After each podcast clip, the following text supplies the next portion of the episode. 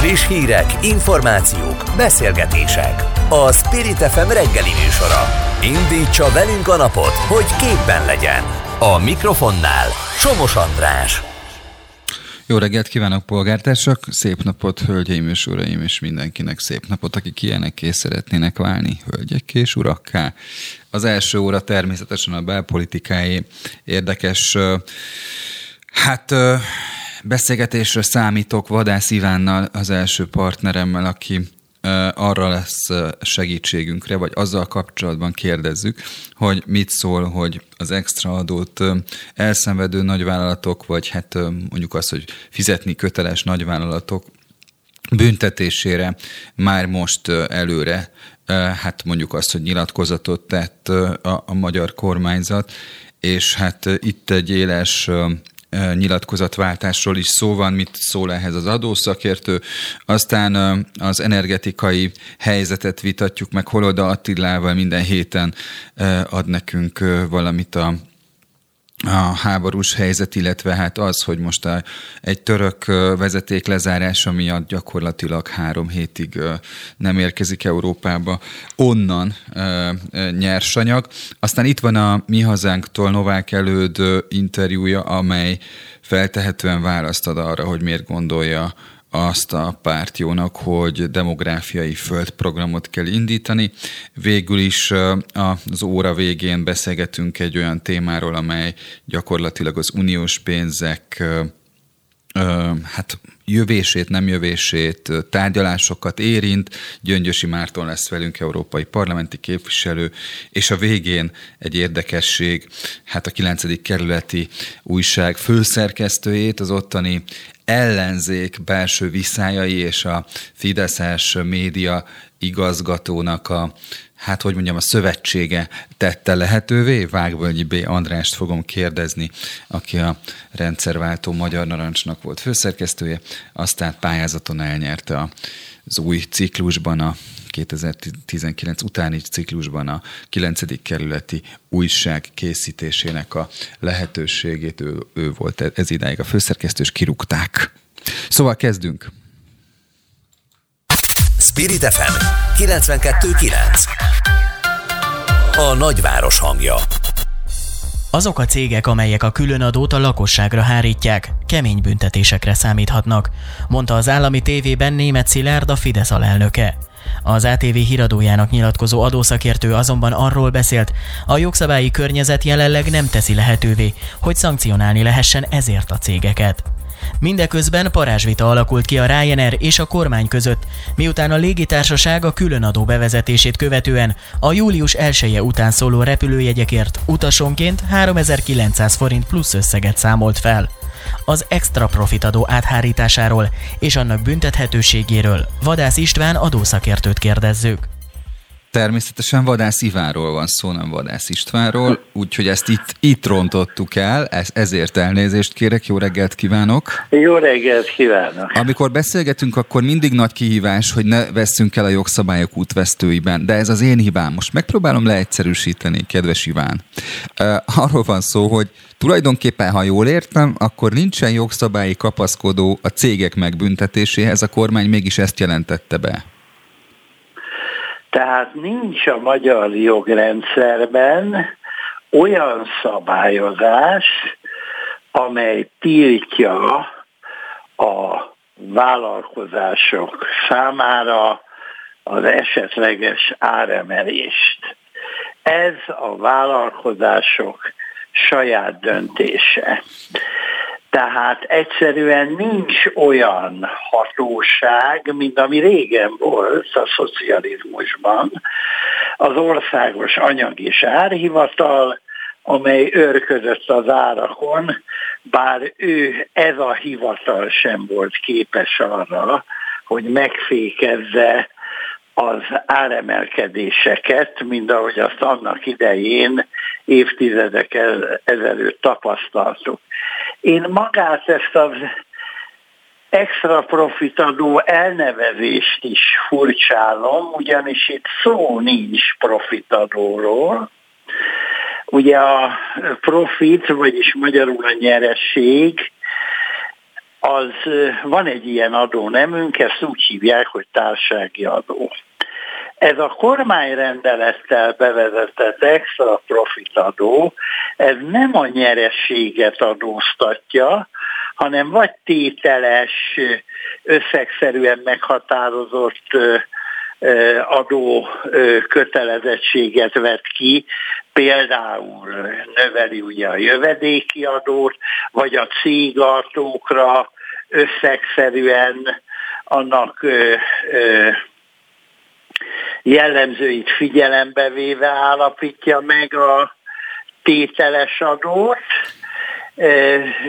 míg hangsúlyozom, hogy itt nem a nyerességről, hanem a bevétel adóztatásáról van szó, tehát a bevételt adóztatja és nem a nyerességet. Igen, bár ezért hipotetikusan megfogalmazta a kormányzat, hogy az elmúlt időszakban tekintettel a pandémiára és a háborúra, hogy milyen, milyen szektorok feltehetően milyen nyerességet értek el, ugye? Tehát ez egy ez nagyon érdekes jogalkotói koncepció, a, a hipotetikus nyeresség. Na most itt mondom, tehát itt az adó alapja nem a nyeresség, hanem vagy a bevétel, vagy pedig tételesen összegszerűen kivetnek egy adókötelezettséget. Én nagyon furcsálom azt is, hogy ezt kormányrendelettel vezették be, hiszen az alaptörvény alapján, illetve a jogalkotásról szóló törvény alapján az adókötelezettséget törvényi szinten kell szabályozni. Természetesen ezt a vészhelyzeti jogalkotás felülírja, csak ebből egy jó kis káosz keletkezik, ugyanis például vegyük a cégartó adót, ami a gépjármű adóról szóló törvényben van szabályozva. Ha most ott megnézem a gépjármű adó törvényt, akkor ott az új adótételeket nem találom, mert az egy kormányrendeletben van, uh-huh.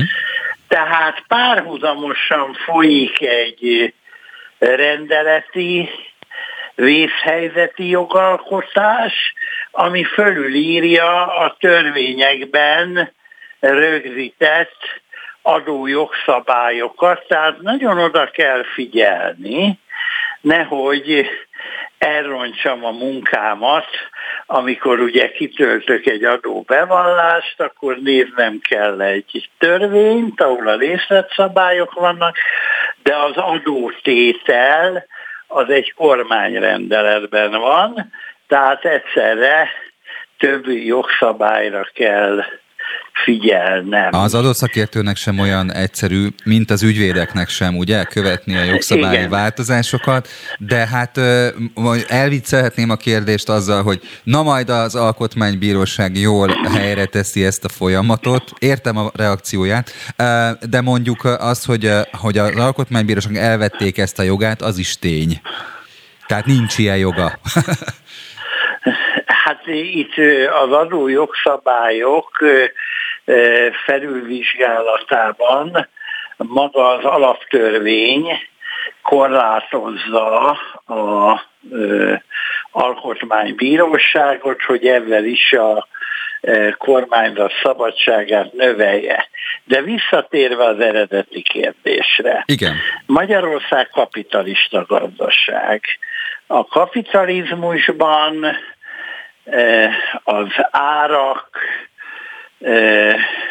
változása az elsősorban a piaci viszonyok függvénye, uh-huh. és a piac dönti el, és a verseny dönti el, hogy egy terméknek mi lesz az ára, és hát nyilvánvaló, ugye a piacba beletartozik a fogyasztó is, aki ennyit vagy annyit hajlandó Kedves Iván, ez elég ortodoxan hangzik. Ez elég ortodoxan hangzik, ahogy itt elmondta.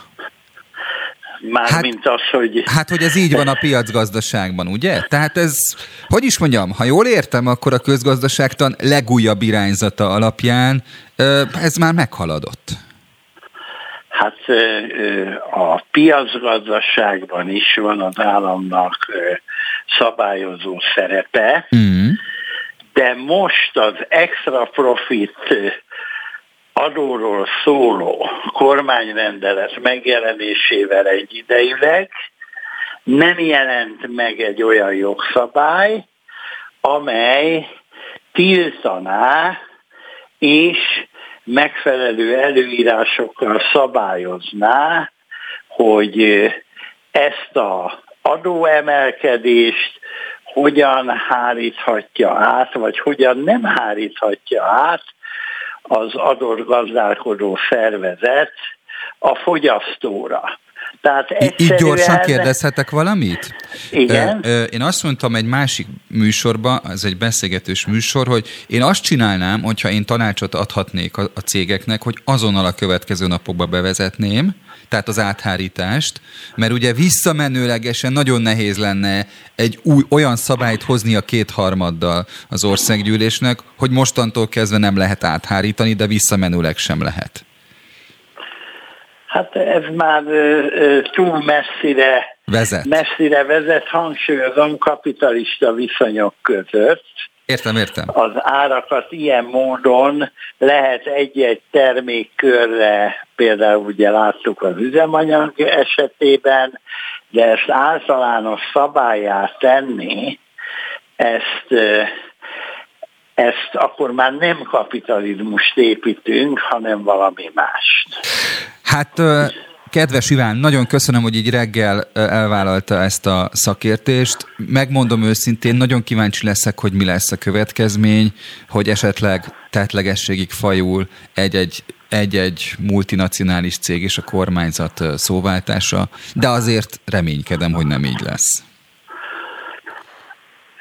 Köszönöm az interjút. Én is köszönöm. Viszontlátásra. Minden jót kívánok. Viszlát. Viszont hallásra.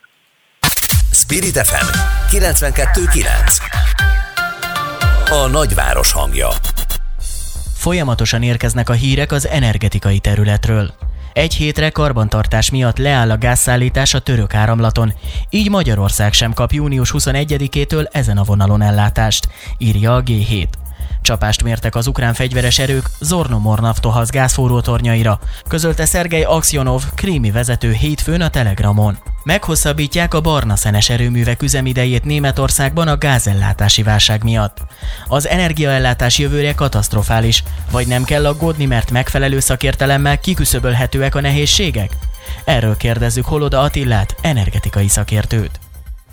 Akinek jó reggelt kívánok! Jó reggelt kívánok, üdvözlöm a hallgatókat! Hát nem tudom, hogy ön most ráfűzve az előző beszélgetésre, hogy értékeli, hogy most még piacgazdaságban vagyunk-e, vagy sem?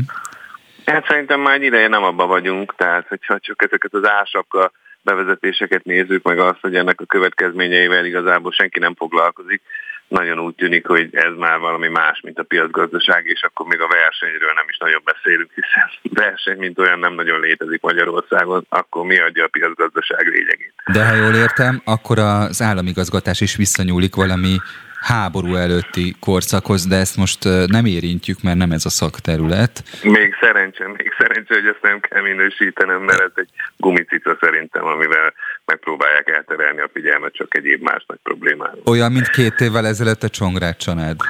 Igen, pontosan Érte. olyan. Jó, e, akkor visszamegyünk, majd a többi nézőnek, aki vagy hallgatónak, aki most e, nem érti, hogy miről beszélünk, majd elmondom később, jó? Um, ugye az van, hogy így a hírekben az szerepel, hogy a török vezetéket, a török áramlatot három hétre egy valami fajta korszerűsítési folyamat miatt leállítják. Jól Én úgy tudom, hogy csak egy hétre. Egy hétre. Én úgy tudom, hogy egy hétre, és nem korszerűsítés, hanem egy klasszikus karbantartási feladat. Aki energetikával foglalkozik, az pontosan tudja, hogy ezeket a nagyméretű rendszereket időről időre karban kell tartani az azért mindenképpen furcsa, hogy ezek a karbantartások egyszerre minden Magyarországra és Európába irányuló vezetéken egy időbe kell, hogy bekövetkezzen. Bár hozzáteszem, alapvetően tényleg a nyári időszakokban szoktak ilyeneket elvégezni, hiszen ilyenkor sokkal kisebb a gázigény, de hát most pontosan tudjuk, hogy a jelenlegi szituációban nem erről van szó, hiszen Európa megpróbál fölkészülni az elkövetkezendő téli időszakra és feltölteni a földgáztároló kapacitásait, ehhez viszont gázra van szükség. Nem véletlen, hogy az oroszok éppen ezt az időpontot választották arra, hogy ezt a karbantartást bejelentsék, illetve még el is húzódik ugye az északi áramlat esetén. Ez egyértelműen értékelhető úgy, hogy van mögötte egy politikai szándék és döntés, e, többek között az északi áramlattal kapcsolatos e, engedélyeztetési eljárása, valamilyen nyomásgyakorlás, többek között arra, hogy egy picit emelkedjen még a gázár, hiszen az, azt azért már az oroszok is érzik, hogy az európai gázellátásban a jövőben már soha nem fognak olyan magas szerepet e, betölteni, mint ahogy eddig, hiszen Európa megpróbál leválni az orosz gázról, és ha egyszer levált, akkor nem fog visszatérni erre a korábbi szintre. Ebből következően én úgy gondolom, hogy sok minden eh, összetevőből adódott az, hogy most éppen leálltak ezek a áramlatok is. Az pedig, hogy a török áramlat is leállt, ugye, ami Magyarország felé kiváltotta a korábbi ukrán kapcsolatot, az enyhén szóval is furcsa, hiszen talán két vagy három nappal ezelőtt jelentette be külügyminiszter Eh, hogy ő személyesen beszélt az orosz külügyminiszterrel és a Gazprom vezetőivel, akik megnyugtatták, hogy eh, folyamatos lesz az áramlás, és sőt, még egy kicsit emelnek is rajta, ehhez képest egy nap múlva bejelentették, hogy mégis állítják ezt a vezetéket. Eh, hát... Persze a magyar vezetés az megpróbálta ezt úgy előadni, mint ha tudna róla, holott ha tudott volna róla, akkor valószínűleg egy nappal korábban bejelentő, hogy ne aggódjon senki, kérem, most lesz egy leállítás, de utána majd folytatódik rendben a gáz. Hát sok mindenre garancia egy barátságért kitüntetés, de, mond, de mondjuk lehet, hogy erre nem elég vagy hát legalábbis úgy néz ki. Ugye az országba érkező gázmennyiség harmada érkezik Szerbia felől ezen a vezetéken, ugye? Ezt, ezt olvastam. Ez így van, tehát nagyságrendileg ez egy nagy vezetéknek számít. Ugye ma már azt azért elmondhatjuk, hogy gyakorlatilag minden környező országgal össze vagyunk kötve vezetékes hálózati kapcsolatba, kivéve Szlovéniát. Jelenleg is folyik áramlás ugye a, a horvát vezetéken, illetve a román vezetéken Magyarország irányába, valamint a az úgynevezett hágvezetéken, tehát ezen a Baumgartneri ausztriai csatlakozáson, de valóban most, ahogy e, le, ránézek az áramlási viszonyokra, a Kiskundorosba kettes beáramlási ponton, ami ugye ez az új török áramlat lenne, ott egy gram és egy molekulányi gáz sem érkezik Magyarország. Azt a mindenit. Évi 3,5 milliárd köbmétert kapunk délről a Gazpromtól, ugye?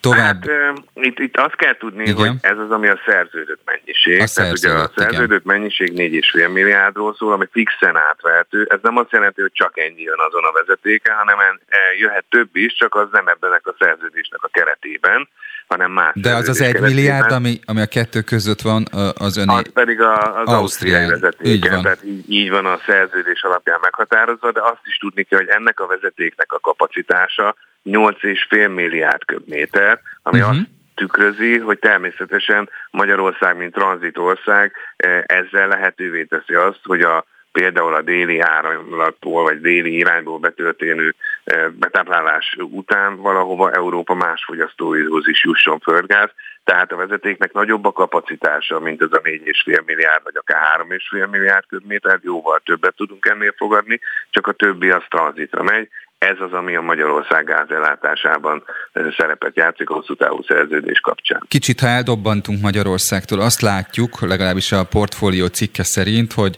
hétfőn, azaz 20-án a szokásos mennyiség 40%-át szállították az oroszok Németországba, így az osztrákok és a szlovákok is csak felét kapták az oroszoktól, mint szokták. Az, ola, az olaszoknál is érződik valami fajta, hát hogy mondjam, kapacitási probléma, ugye? Többfelé érződik kapacitási probléma, ugyanakkor nyilván az európai gázellátás szempontjából azok a források ilyenkor beindulnak, megpróbálnak egy kicsit növelni Európa gázellátásán, azzal együtt, hogy valóban az a nyári időszak mondjuk úgy, hogy a direkt fogyasztásból sokkal kevesebb, és inkább a tárolói fogyasztás szokott lenni, de azt tudom mondani, hogy miközben az orosz beáramlás jelentősen lecsökkent ahhoz képest, ami az azt megelőző hetekben volt. Norvégia például visszaemelte a, a betárolását, vagy a beár, betáplálását az európai gázrendszerbe, az LNG-ből is viszonylag ütős mennyiség érkezik Európába. Az mi? Illetve Ez az LNG, ez a folyékony földgáz, tehát ez a hajókon hozott igen, folyékony igen. földgáz, és az algériai nagy betáplálási rendszer az szintén visszaemelte ezt a mennyiséget, tehát megpróbálják valahogyan pótolni a kieső mennyiséget, természetesen nem sikerül, mert azért az orosz 40-42 százalékos kitettség és az orosz függőség az azért egyik pillanatra a másikra nem kiváltható, nem is könnyen helyettesíthető, ez tagadhatatlan. Akkor egy kérdés a télre vonatkozólag, mert hogy ugye most állítólag, hát az, az, az, a, az a szakasza van az évnek, amikor, amikor az országok tárolják, vagy betárazzák ugye a, a, a földgázt, és hogy, és hogy az a kérdés, hogy a, a jelenlegi töltöttségi szint, ami nagyjából 50%-os, vagy kicsit fölötte van. Nincs akkora. Ez az európai töltöttségi szint, és azért ez elég csalóka. Átlagos, Tehát amikor, átlagos. amikor százalékról beszélünk, akkor, akkor azért mindig érdemes tudni azt, hogy az európai teljes gázellátásnak nagyjából 25%-a van lefedve gáztárolói kapacitással, e, tehát körülbelül 470 és 500 milliárd köbméter gázt fogyaszt évente Európa, és a gáztárolói kapacitás teljesen Európára nézve olyan nagyjából 110 milliárd köbméter, tehát még a negyedét sem teljesen éri el. E, ezért próbálják ezt a gáztárolói kapacitást most ebben az időszakban feltölteni, de hát azért az országok között nagy eltérés van, sőt vannak olyan országok, amelyeknek nincsenek gáztárolói, e, nekünk meg viszonylag nagy mennyiségű gáztárolónk van, hiszen a magyar gáztárolói kapacitás 6,5 milliárd köbméter, miközben az éves fogyasztásunk 9,5-9,7 milliárd köbméter körül van.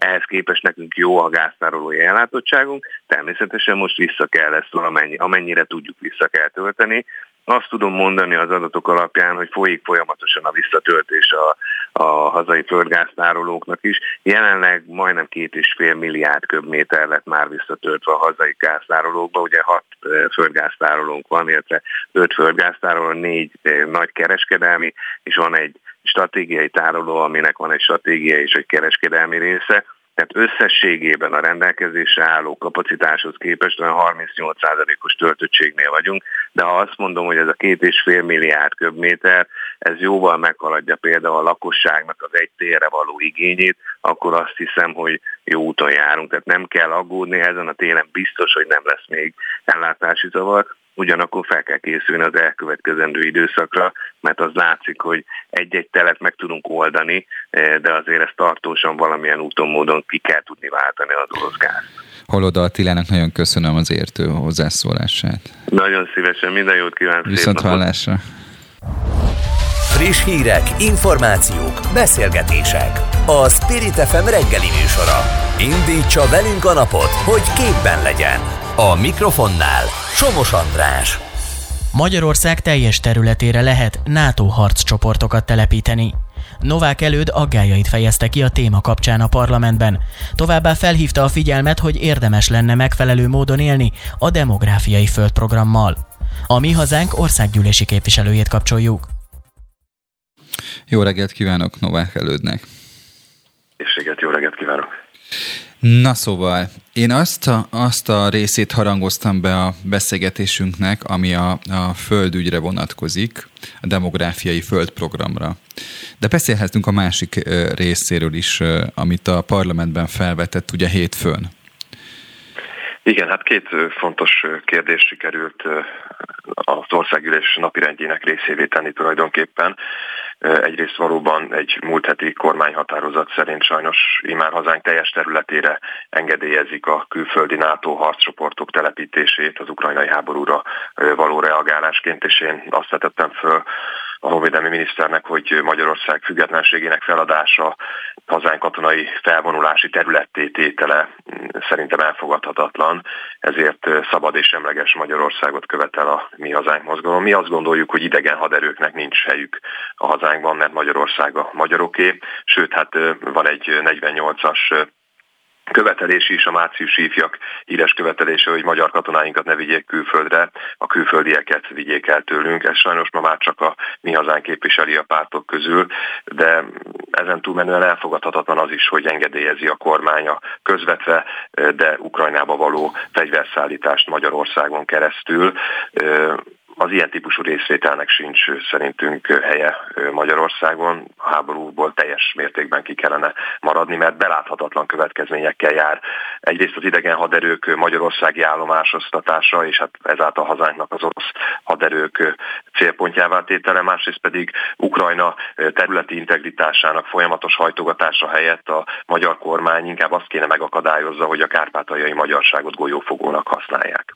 Két felvetést tudok ezzel kapcsolatban mondani, és tényleg leegyszerűsítem, hogy tehát, hogy oké, okay, semleges Magyarország, de hát NATO. Tehát, hogy jelenleg NATO van, NATO szövetség, és ez jelenti-e ön szerint azt, hogy, hogy a tulajdonviszonyokat, vagy az integritásunkat érinti ez, hiszen ez egyfajta katonai vállalás egy védelmi szövetségben való részvételre, amely tulajdonképpen a katonai szuverenitás egy részét ráruházta azért a NATO-ra, és, és ez átment a magyar jogrendszeren. Tehát oké, okay, hogy legyünk semlegesek, de a jelenlegi magyar hadsereg állapotát nézve ez, ez egy kicsit veszélyes is lehet, nem? Valóban fontos felvetés, de a tagságunkból adódó szerződéses kötelezettségünk csak arra volna, hogy egy tagállam megtámadása esetén segítsünk annak védelmében, de Ukrajna nem NATO tag. Tehát szerintem nem helyes a kárpátaljai magyar nemzet részsel szemben ráadásul elnyomó politikát folytató soviniszta Ukrajna katonai támogatása, illetve jelen esetben leginkább az amerikai érdek kiszolgálása. Ez inkább egy Ukrajnában zajló amerikai-orosz háború, és az oroszok elleni embargó így is felbecsülhetetlen károkat okozott, főként a magyar mezőgazdaságnak az elmúlt években. Most már a magyar érdek kellene, hogy az első legyen. Tehát nem csak az energiahordozók embargója itt a kérdés, hanem az, amit az elmúlt években már elszenvedett a magyar nemzetgazdaság, főleg a magyar mezőgazdaság, különböző embargók, amit a magyar kormány is támogatott sajnos. Tehát szerintem az úgymond ideiglenesen hazánkban állomásozó NATO csapatoknak semmi esetre sem volna keresni valójuk most már Magyarország egész területén. Az, hogy harcok csoportokat vonultatnak fel, ez jelent szerintem kifejezetten egy háborús veszélyhelyzetet és egyfajta provokációt is. Mondjuk most zárójelbe teszem, hogy a, hogy a kormány oldalon ugye azzal vádoltak az ellenzéket, hogy ezt fogja csinálni, hogyha ő nyer. De mindegy, ezt most tényleg zárójelbe teszem. Ugye az a kérdés, hogy, hogy vajon tehát vajon az, hogy a NATO mondjuk azt, hogy feladatának tekinti a az Ukrajnával szomszédos országok védelmét, és mondjuk e célból telepíti ezeket az egységeket, az vajon tekinthető-e annak, hogy, hogy mi agresszívan támogatjuk az amerikai érdekeket, egy-kettő, hogy ö, azt is megkérdezhetem, csak akarok időt adni a föld földügynek is egy picit, hogy a demográfiai földügyet, földet tisztázzuk. Csak annyi, hogy tehát, hogy az a kérdés, hogy vajon van-e más választásunk, hogyha egyébként minket megkérnek a szövetségesek, hogy csináljuk ezt? Hát jogos kérdés. Én azt gondolom, hogy eddig is egy kicsit túlbuzgóak voltak a mindenkori magyar kormányok, amikor különböző idegen megszállásokban részt vettünk Afganisztánban, Irakban. Csúfos bukás is lett ugye a vége ráadásul, tehát elképesztő anyagi terhet rótt ez Magyarországra. Ilyen egyértelmű kötelezettségünk szerintem nem volna. Én értem, régen is azt mondták a szovjet csapatok, ugye, hogy és egyáltalán abban a rendszerben, hogy érted, jöttünk elvtárs, nem ellened. Nagyon kedvesek ezek a külföldi NATO harccsoportok, amelyek most ide települnek Magyarországra, de én azt gondolom, hogy ezzel csak még közelebb kerülünk a harmadik világháborúhoz. Nem szélesíteni kellene a konfliktust, hanem minden területen inkább megpróbálni elkerülni okay. a konfliktus kiszélesítését. Maradt egy percünk akkor a földprogramra, hogy ez mit céloz és miért szükséges? Mert hogy, mert ez is fontos. Igen, igen. Sajnos a 24. órában vagyunk, és korábban a kormány megkérdette a Nemzeti Vidékstratégia 2012-2020 című programjában ezt a kitűnő demográfiai földprogramot, de semmi sem valósult meg belőle. Sőt, a kitűnő javaslatot előterjesztő dr. Ányán József államtitkát is lemondatták.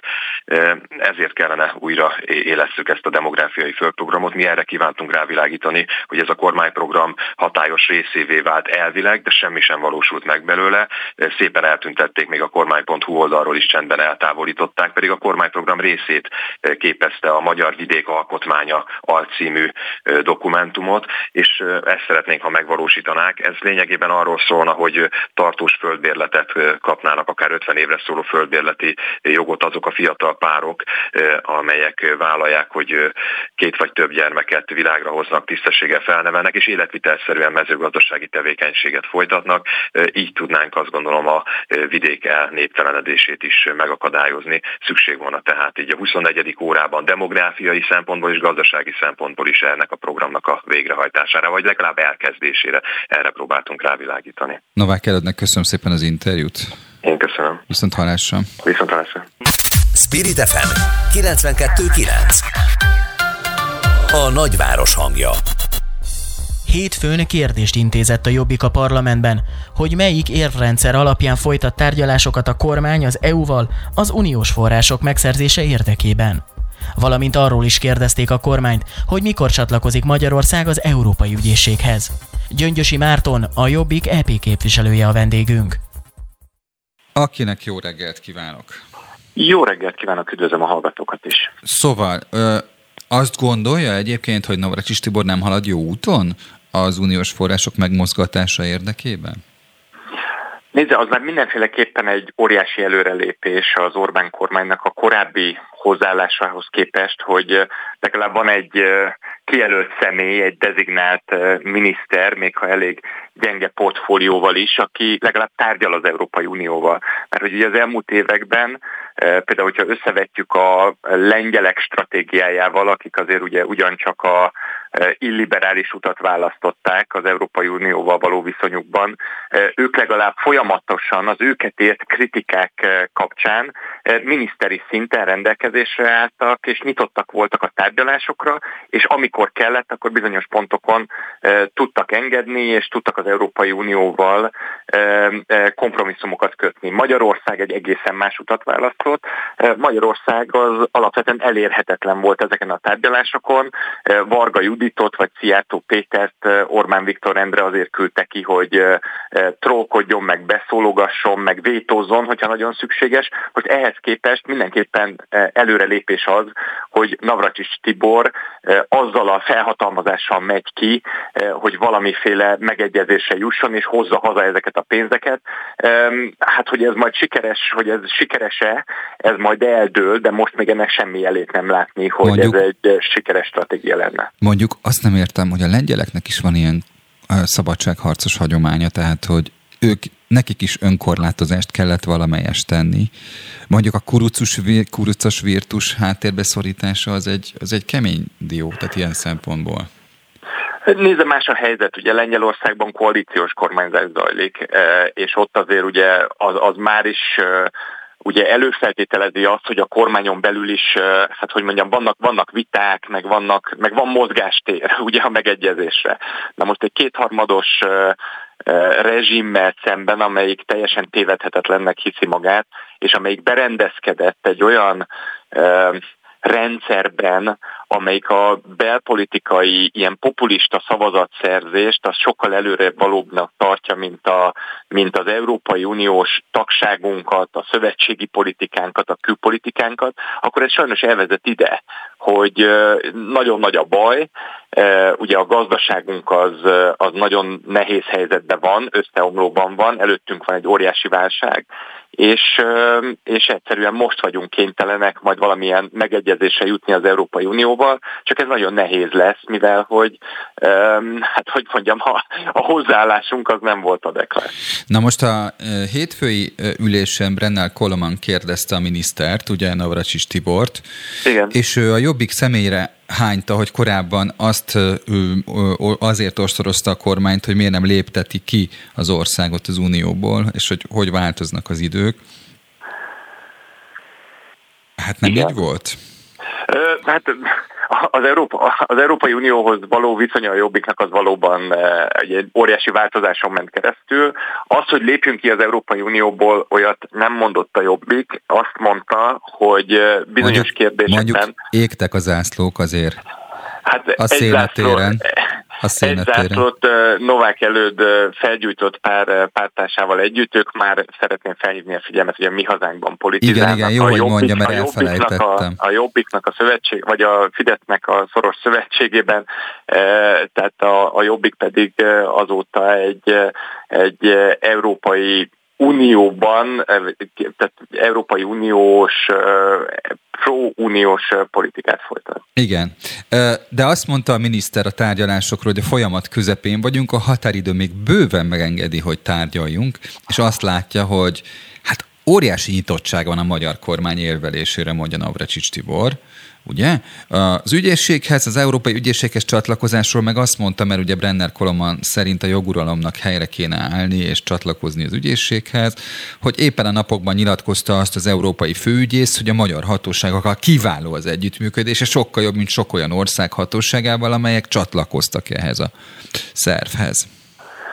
Most akkor nézzük, a, a határidő az ugye kifutóban van, olyan nagyon sok időnk nincs. Évvégéig kellene letenni egy olyan tervet az asztalra, ami az Európai Bizottság számára is elfogadható, és amelyben benne vannak azok a garanciák, hogy Magyarországon ezek a pénzek nem fognak eltűnni a haveri, meg az oligarchák zsebében, és meg a pont egy, pont egy évvel ezelőtt, zsebében. Pont egy évvel ezelőtt terjesztette be a magyar kormány az első verziót. Igen, de ez ugye ugye ez, ez vissza lett dobva. Így van, Most így be van. kellene terjeszteni egy olyat, amit az Európai Bizottság ugye el tud fogadni.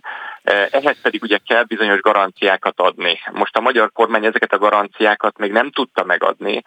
Ugye itt a közbeszerzési eljárásokkal kapcsolatos problémák továbbra is fennállnak. Az, az, az ügyészségnek a, hát hogy mondjam, korrupcióval szembeni fellépésével kapcsolatban vannak kérdőjelek az Európai Bizottságnál. Tehát ezeket a garanciákat valahogy biztosítani kell. Az európai, mi azért mondjuk azt, hogy az európai ügyészséghez kellene csatlakozni, mert ez önmagában egy garancia lenne arra, hogyha bármiféle korrupció felmerül, akkor a magyar ügyészség helyett az Európai Uniós ügyészség tudna eljárni, vagy legalábbis vádat emelni, nyilván a magyar bíróság tudna ebbe ítéletet hozni, de az Európai ügyészség képviselni a vádat ebben a kérdésben, nem pedig Polt Péter, akiről nagyon jól tudjuk, hogy mindent csinál, csak a korrupció felszámolásában nem jeleskedik. Gyorsan rákérdezek egy keddi Facebook posztjára, mert mindig újdonságokat fedezek fel a Facebook oldalán, és Telbacki Tibor, magyar uniós nagykövet kapcsán írta ön, hogy mi lehet az oka, hogy éppen most szinte az uniós egyeztetése kellős közepén távozik ő. Ugye? Hát ugye ez egy, ez egy nagyon komoly kérdés, ugyanis, uh, ugyanis az, az teljes mértékben példátlan, hogy az egyik legkomolyabb posztról, egy Európai Uniós nagyköveti posztról egy nagykövet, Stelbacki Tibor, az pont akkor mond le, amikor az egyik legnehezebb helyzetben belavírozta magát a magyar kormányzat, és amikor a, az Európai Uniós nagykövetek szinte napi szinten egyeztetnek nagyon súlyos és fajsúlyos kérdésekről, amelyek Magyarországot közvetlenül érintik, és amikor eh, Navracsics Tibor kimegy tárgyalni, hogy lehívja az Európai Uniós forrásokat, amikor az olajembargó kérdéséről tárgyalunk, és számtalan olyan eh, eh, ügy van napirenden, amiben a magyar kormánynak, a, két, a nagykövetének képviselnie kellene a magyar kormánynak az érdekeit. Egy ilyen pillanatban lemondani, ez azért valamiféle magyarázatra szorul. Nekem meggyőződésem az, hogy Stelbacki Tibor lelkiismerete megszólalt, és és ő is úgy látja, hogy a magyar kormánynak az álláspontját képtelenség képviselni Brüsszelben, hiszen az kizárólag a vétózásról, a trollkodásról, a beakasztásról szól, de hát ezt Orbán Viktor meg is ígérte, ők lesznek a köröm alatti tüske és a tengely közötti, tengely közötti bot.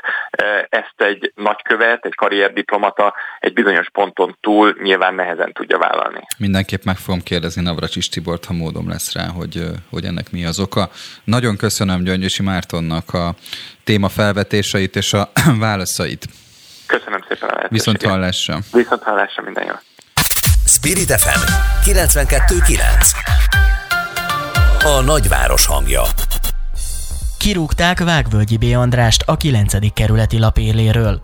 Mi vezethetett eddig az esetig? Mi van a háttérben? Arról Vágvölgyi B. Andrást kérdezzük a következő percekben. Jó reggelt, szervusz, Vagesz! Jó reggelt, szervuszom Na, hogy ugye mi dolgoztunk korábban együtt, ezért is ez a kötetlenség, és ezzel nem akarok változtatni, mert nagyon hülyén hangzana, ne haragudj. A, arról van szó, hogy én úgy olvastam, és megmondom őszintén, engem ez meglep, hogy tulajdonképpen egy munkajogi vita van abból, hogy egy havilapnál, ugye, te két napot, két napot nem mentél be, és home office-ból dolgoztál. Tehát ha jól értem, akkor itt az van, hogy egy havilapnál, amely egyébként egy nagyon színvonalas és tartalmas kiadvány, de akkor is, tehát hogy nem voltál ott a munkahelyeden. Ennél van egy még súlyosabb deliktum. Május második hetében szabadságon voltam, és szabadságomat csak három vagy négy nappal korábban jelentettem be, és nem 15 nappal korábban. A munkajog egyébként azt mondja, hogy ilyen esetekben a korábbi szokásjog az, ami hát meghatározza hogy, hogy hogy működtek a dolgok, tehát hogy egy adott cégen belül hogy voltak ezek a szabadságkikérések, meg nem tudom én a home office és hasonlók, semmi ilyesmiről nem volt szó. Az ügyvezető, akiről én őszintén szóval azt gondolom, hogy ő valamiféle parancsot teljesített, tehát hogy nem gondolnám azt, hogy a saját iniciatívája lett volna ez az egész történet. Tehát, hogy, hogy közölte, mivel hogy új helyre költözött a szerkesztőség, ahol még május elején wifi se volt, meg hát csak egy kuplat bútor, meg tudom én 20 évvel ezelőtti számítógépek kazalban, tehát, hogy én átvehettem a portaszolgálatnál jelenléti ívemet, amire én megírtam neki, hogy ez a mi szakmánk, ez nem egy blokkolórás szakma, van, hogy hétvégén is dolgozunk, van, hogy a szabadság alatt is dolgozunk, átálltunk írás szempontból a home office-ra, és a szerkesztőségi helységeket elsősorban szerkesztőségi gyűlésekre, értekezletekre, illetve hát természetesen a labzátákra használjuk, ami azt jelenti, hogy mondjuk ez jelent havonta 5-6 napot. Eddig volt egy ilyen kis, kis kreplink a Ferenc tér környékén, azt megszüntették és áttettek a Ferencvárosi Művelődési Központban, ahol van portaszolgálat. Egyébként hát a portás értetlenkedve nézett akkor, amikor arról volt szó, hogy akkor most itt ilyen jelenléti évekkel kell vaszkolni. Tehát én nem vagyok egy ilyen nagy Conteo hívő, meg ilyesmi, de azt gondolom, tehát, hogy erre a lépésre azért, hogy úgy mondjam, és szépen magyarosan te készülve volt. Igen, igen, de ugye, ugye az egy sajátos helyzet, hogy egyébként nagyon véletlenül pont ma van egy előterjesztés a Ferencvárosi képviselőtestületben, hogy jól értem, ugye arról van szó, hogy a polgármester Baranyi Krisztina amellett foglalt állást, hogy ez törvénytelen, ami történik veled, és vele szemben áll érdekes módon ugye az összes többi frakció, akik a, a, általában a polgármestert amúgy szutyongatják elég rendesen, különböző ügyekben is, de hogy itt, itt talán arról van szó, hogy egy-két képviselőt még maga mellé kell állítani a Baranyi Krisztinának, hogy ez, hogy ez átmenjen ez a mai előterjesztés, amely tulajdonképpen azt mondja, hogy az eltávolításodnak nem volt jogi, jogi alapja. Hát azt gondolom én is, hát nevetséges történet ez. Tulajdonképpen sírni való, tehát itt ugye a kirúgásomat megelőző napon egy új Fideszes képviselő, aki egyébként a korábbi, tehát az önkormányzatban, a Fidesz érában, ha jól tudom, a polgármester volt. Ő, ugye mindenféle problémák vannak elsősorban ugye a papírárak emelkedésével és az elégtelen terjesztéssel ugye az újságnál, amik hát egyik sem a tartalom szolgáltatásért felelős ember, az az, hogy a főszerkesztő felelőssége a, ez a bizonyos mm, Hagymási Zoltánnak hívják egyébként ezt az urat, aki hát így kikezdett velem, tehát hogy ugye egyrészt a honorok kifizetését nem tudta megoldani, másrészt pedig a terjesztés kérdése hát nagyon gyenge lábakon állt. Ugyanakkor, mikor a Fideszes képviselő, új képviselő megjegyezte azt a, a testületi ülésen május 26-án, hogy hát kérnének különböző kidolgozott variánsokat arra, hogy hogyan lehet nyereséges, vagy nem nyereségesebbé, de mondjuk tolerálhatóvá vagy nullszadósá tenni az újság kiadását, akkor, akkor azt mondta, hogy kérne, kérne erre különböző variánsokat, alternatívákat, az alternatívák között pedig szerepeljen az én felmentésen is. Mm. A helyi lokálpatrióták egy idősebb, hát amúgy eléggé hangoskodó tagja, hát rögtön izé követelte vissza a régi praktikák katalógus küllemű Ferencváros újságot. Azt tudni kell, és ez most egy zárójel, hogy mi tulajdonképpen egy, egy nagyon nem létező műfajból, az önkormányzati lap műfajából próbáltunk valami színvonalasat csinálni, nem az én tisztem megértelni, hogy ez mekkora sikerrel, de a visszajelzések alapján sikerrel, tehát egy magazint hát adtunk a... Tartalmi probléma a cikkek szerint nem volt az újsággal, még az ellenzéki képviselők sem mondják, hogy Hát nem, mondjuk a, mondjuk a helyi Fidesz frakció nem nyilatkozik nekünk, de hát ez egy dolog. Én azt gondolom, hogy az országgyűlési választások során a Fideszes jelölteket is, akik a kerületet érintik, tehát ez ugye Sára Botond volt a hatosban, illetve Vöröc László az egyesben, őket is megszólítottuk, tehát én azt gondolom, hogy az egyenlőség és az egyenlő téradás az mindenképpen benne volt a labban mi próbáltunk egy, egy színvonalas magazint csinálni egy olyan típusú újságból, amit leginkább ugye arra szoktak használni, hogy az ember, hogyha fest otthon, akkor azért a, a parkettára terítse, hogy ne csöpögtesse össze a parkettát a festés közben, vagy krumplit hámoz bele.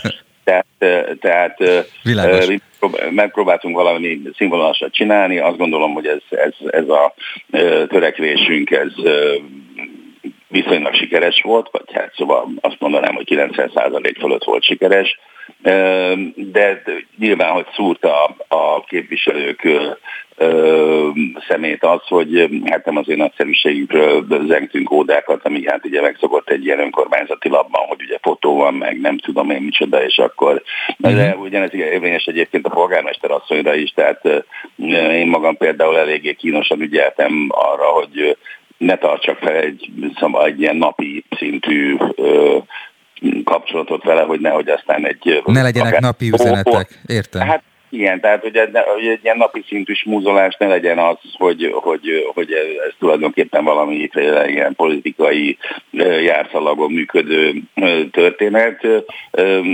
Természetesen az önkormányzattal tartottuk a kapcsolatot, és hát mindig tudósítottunk az önkormányzati témákról. Világos. Gyors kérdés, te visszamennél? Te visszamennél, hogyha most tíz szavazattal meghoznák a határozatot? Hát, Nézd, Andris, az igazság az, hogy itt, itt egészen fantasztikus ajánlatok érkeztek így a, a, nem is a városvezetés, hanem a testület részéről hozzám, hogy nem tudom, én legyek városszépészeti tanácsadó, vagyok építész, egy másik javaslat, arra tett javaslatot, hogy akit a testület a Marany Kriszta mellett nagyon nem kedvel, az Demes Zsuzsanna kutyapártos alpolgármester, társadalmi megbízatású alpolgármester. Jött egy olyan előterjesztés, ami egyébként nem jogszerű, hogy legyek én a társadalmi megbízatású alpolgármester.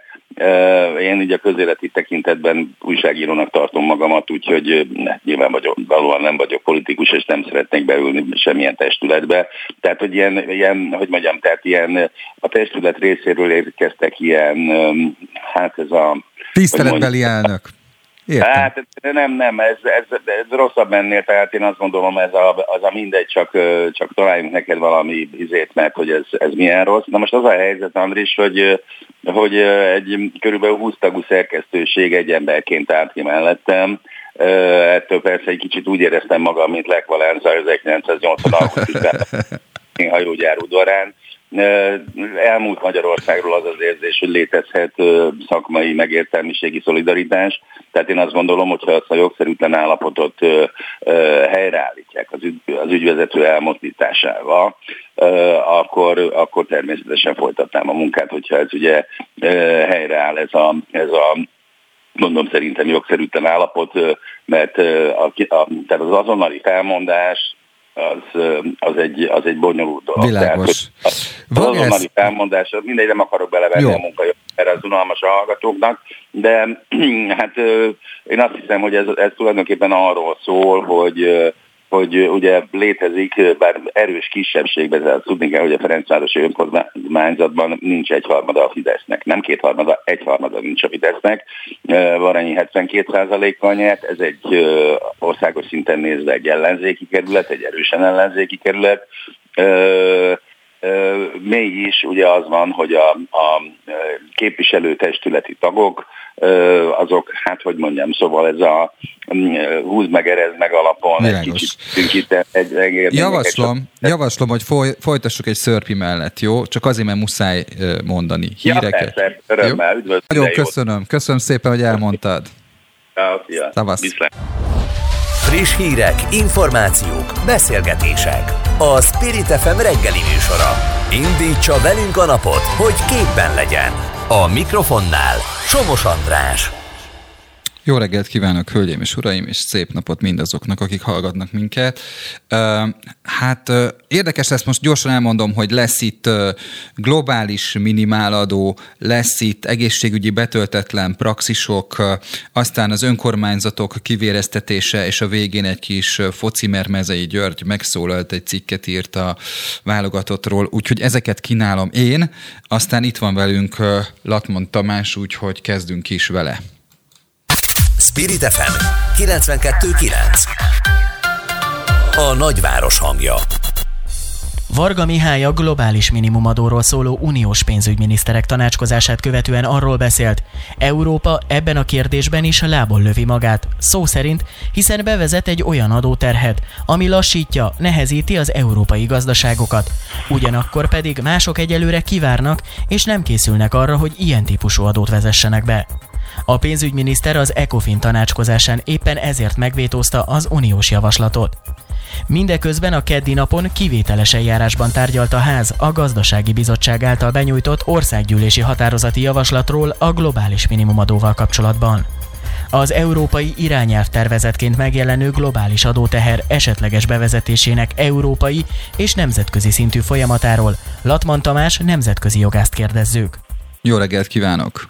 Jó reggelt kívánok! Nem csak, hogy tárgyalt az országgyűlés, hanem el is utasította ezt az új adót, amelyet ugye az OECD keretében tervezne tervezett volna bevezetni.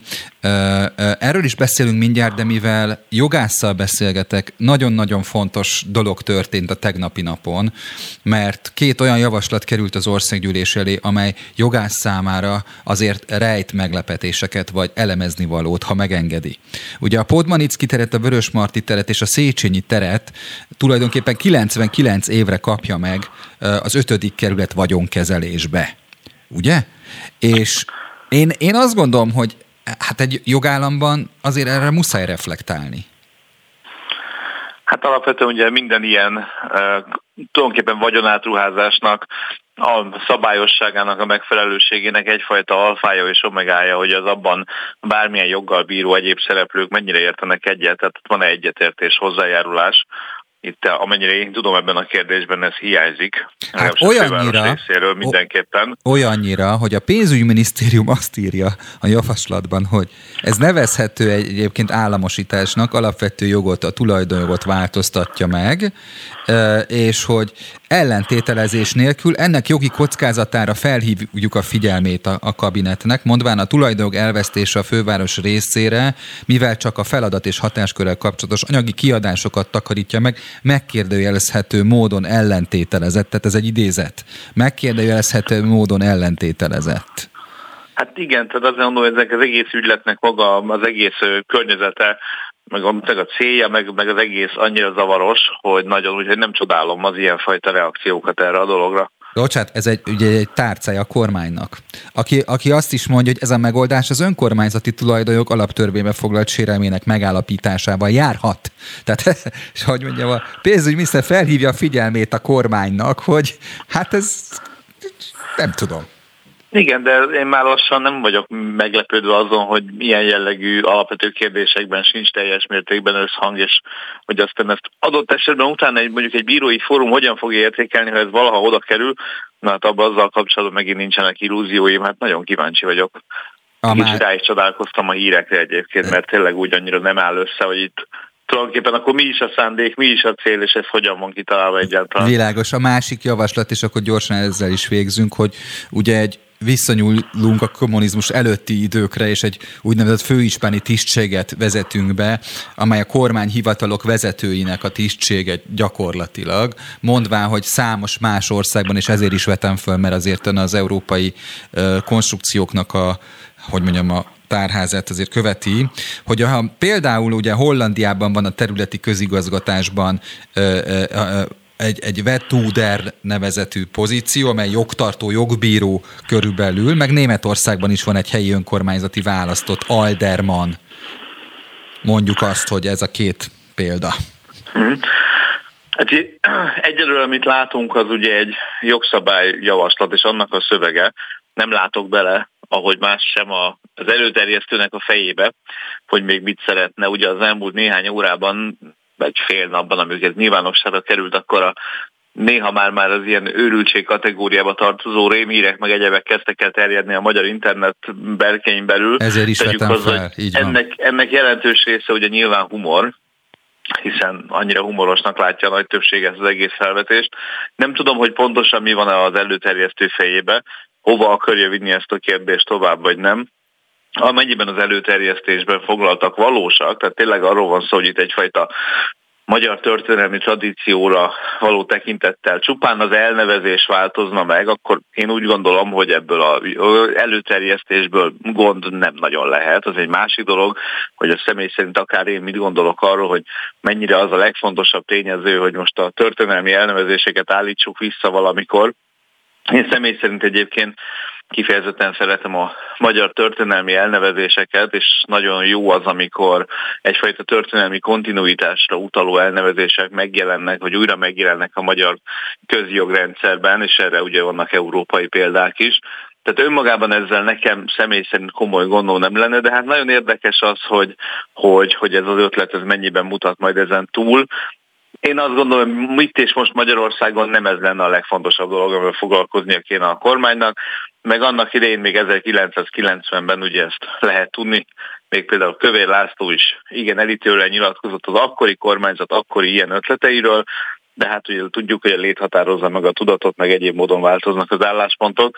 Tehát én most egyelőre kivárok, hogy pontosan a kormányzat hogy mit akar ezzel, ez marad egy egyszerű átnevezés, vagy ne adj Isten összefüggésben áll ez azzal, hogy tovább csonkolják az önkormányzatiságot, hogy további hatásköröket vesznek el az önkormányzatoktól, és mindezen a ponton csak arra szeretném a hallgatók figyelmét fölhívni, hogy van itt egyfajta kicsit ilyen abszurd dolog.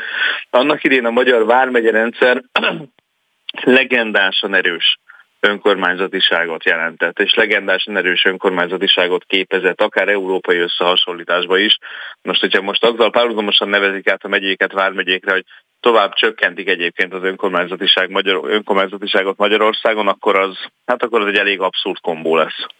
Akkor térjünk rá a, ugye a, a témánkra, a szűkebben vett témánkra, a globális minimumadóra. Ugye ez ugye a multinacionális cégekre kivetendő 15%-os adót jelentené, ugye?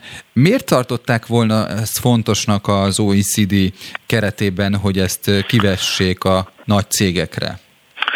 Ugye alapvetően érdemes egy picit elnézni az egésznek a szabályozási mögöttes hátterére. Ugye 2021-ben jött létre az a nemzetközi, globális nemzetközi szerződés az OECD keretében, amit egyébként Magyarország is aláírt és megerősített, tehát a magyar kormány is némi viták meg egyebek után, de azt mondta, hogy igen, ezt így rendben van, hogy ezt így csináljuk.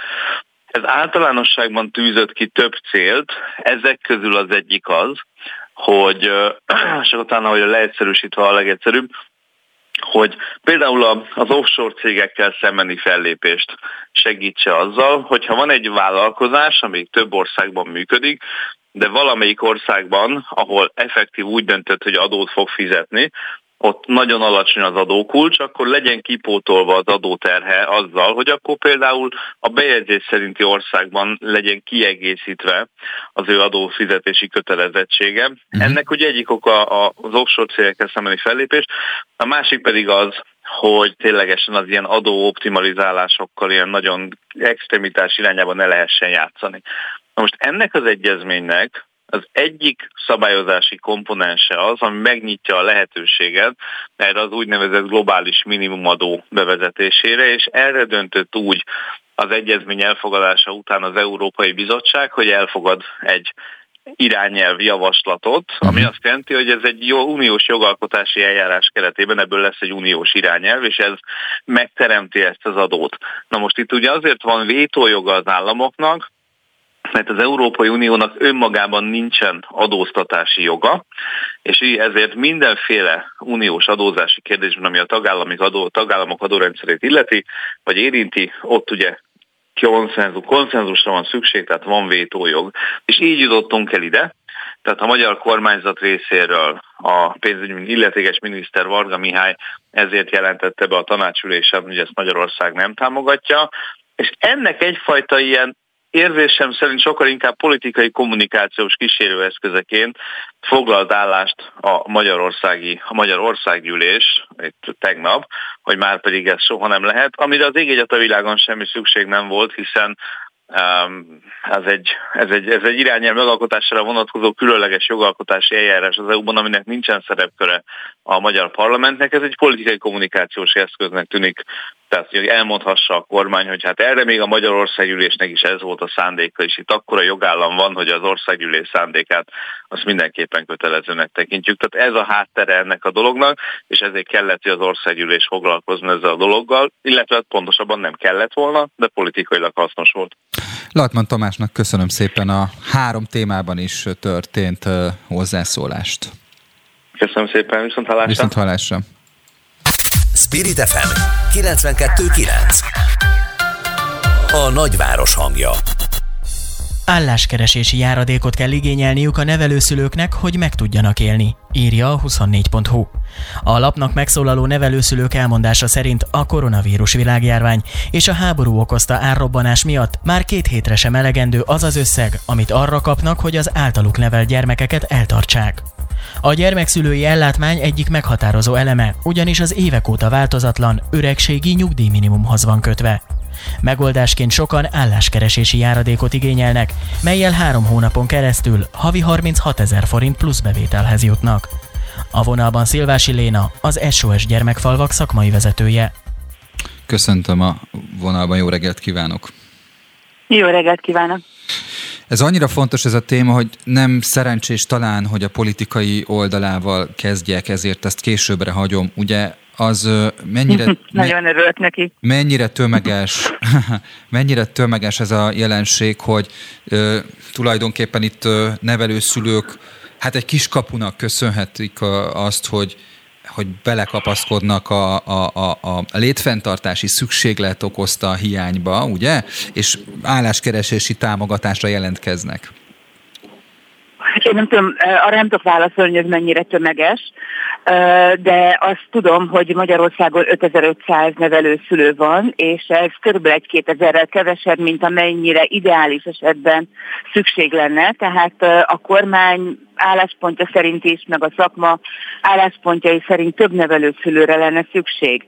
Viszont van ez a probléma, hogy az ő ellátmányuk, ami tulajdonképpen a gyerekek nevelésére, étkeztetésére fordítható költségtérítés, az tizen éve változatlan összeg és nem csak a Covid és az ukrajnai háború miatti árobbanás, hanem gyakorlatilag az elmúlt tíz év inflációs folyamatai gyakorlatilag értéktelenítették, vagy felére értékelték ezt az összeget az elmúlt tíz évben, tehát ennyiben, vagy épp ezért nagyon jogos a nevelőszülők kérése, illetve az az ötlet, hogy kiskaput keresnek, hogy hogy tudnak több jövedelemhez jutni, de ez hogy nem, tehát nem biztos, hogy helyesnek tartandó, hogyha álláskeresési járulékot igényel az a nevelőszülő, aki x éve foglalkoztatási jogviszonyban az állam által családjukból kiemelt gyerekeket nevel. Ugye a legnehezebb sorsú gyerekeket. Ugye ez nagyon élő problémává akkor válik, amikor ugye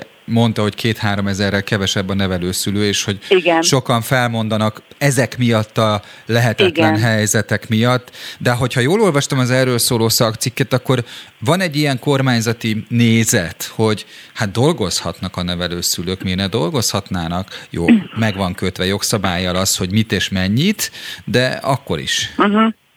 Uh-huh. Szerintem a nevelőszülők, akik egy-két gyereket nevelnek, azok dolgoznak is. Úgy ért, azon kívül, a, bocsánat. Viszont, aki, Igen. A, na, a, igen, nem úgy értem, hogy a gyereknevelésen kívül is dolgoznak. Aha, aha. De attól még, attól még azt, ami az állam, tehát a gyermekvédelmi gondoskodásba bekerült gyerekekkel kapcsolatos költségek térítését jelenti, az, hogyan, az egy, az egy meghatározott összeg. Az állam kiadja kvázi, vagy megbízza a nevelőszülőket, hogy nevelje azokat a gyerekeket, akik a saját családja nem tud nevelni, és erre még akkor is, hogyha nem lenne bére a nevelőszülőnek, a költségtérítést meg kell adni. Hát ez az nem megy, hogy ő a saját fizetéséből, tehát egy gyereket még csak-csak az már az ő döntése, hogy elvállalja, de aki három, négy, öt gyereket nevel, azt azért nem lehet saját fizetésből kitermelni. A cikk szerint nagyjából... Tehát a költségtérítés az költségtérítés, tehát a gyerek étkeztetése, ruháztatása, fejlesztése, szabadidős programjaira fordítandó ez a pénz. Világos, tehát hogy ugye két dolog van, hogy ugye egy három gyermekes nevelő szülőnek a szakcik szerint 300 ezer forint körül járnak ezek a különböző jogcímen nevelési díj, kiegészítő díj, alapdíj, vagy igen, külön ellátmány, igen. vagy külön ellátmány, és akkor van, a, van, a, van ugye az, hogy azt nem tudom, hol olvastam, de nagyon jó, hogy különböző ingyenes szolgáltatásokat is biztosít az állam részükre, mint ingyenes tankönyv, étkeztetés, amely úgy általában jár a igen. szociális támogatási rendszerben. Igen, igen, igen. Igen, de ez nem tudja lefedezni azokat az egyéni szükségleteket, tehát hogy mondjam, az ingyenes étkeztetés egy nevelőszülői családban hogy mondjam, elég nevetséges. Itt traumatizált gyerekekről van szó. A traumatizált gyerekeknek egyébként sem kellene egész nap az iskolában lenniük, tehát jobb lenne, ha ők délután hazajárnának. Mm. És azért az az ebéd, amit az iskolában kapnak, az biztos, hogy nem elég az étkeztetésükre. A hétvégén nagy étkezések vannak. És, és mondom, az étkezésen kívül azért a gyerekkel egy csomó más feladat is van, amit el kell látni. Igen. Tehát ezek nincsenek garantálva ingyenesen mindenhonnan. Tehát nagyon jól tudjuk, hogy a fejlesztések nem elegendőek. Van, hogy a piacról kell megvásárolni. És egy csomó minden van, amit a piacról meg kell vásárolni egy nevelőszülőnek. Tehát ez nem, ez nem úgy van, hogy az állam ingyen étkeztetést nyújt, meg ingyen tankönyvet, és akkor ezzel el van intézve. Hát lerált az időnk, ami a beszélgetésre van, de uh, tulajdonképpen még ráhúznék, mert annyira érdekes a téma, hogyha megengedi, ha van még egy-két perce, hogy velünk maradjon. Igen. Ugye Igen. Ö, ö, tapasztaljuk azt, hogy például egy egyházkerület egy egész fővárosi nevelői szülőhálózatot működtet, ugye?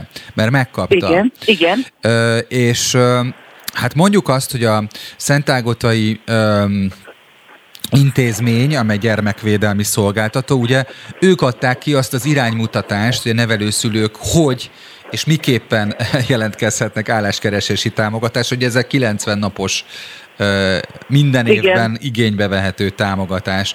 Hogy, tehát hogy, hogy, hogy érzi, hogy az a, az a hivatkozás, hogy ők csak tájékoztatnak, és hogy ebben a helyzetben csak ők egy, egy hiánypótlást végeznek el, ez azt sejteti, mintha az állam kihelyezné ezeket a, hogy mondjam, kötelezettségeit külső szervekre, akár civilekre, akár egyházra kihelyezi, tehát hogy nem, tehát, hogy nem bizonyos értelemben valóban kihelyezi, tehát átadja az egyháznak vagy civil szervezetnek a gyermekvédelmi gondoskodás feladatát, és ehhez ő szab egy normatív támogatást, vagy egy egyösszegű támogatást per gyerek, amiből ki kell gazdálkodnunk a nevelőszülőbérét és a gyerek ellátmányát, plusz uh-huh. a mhm. kötelező státuszokat. Igen. És ö, és ugye közben azt is kell látni, hogy az egyházi szervezetek ennél magasabb támogatást kapnak az államtól a vatikáni szerződés értelmében, tehát mondjuk egy egyházi szervezet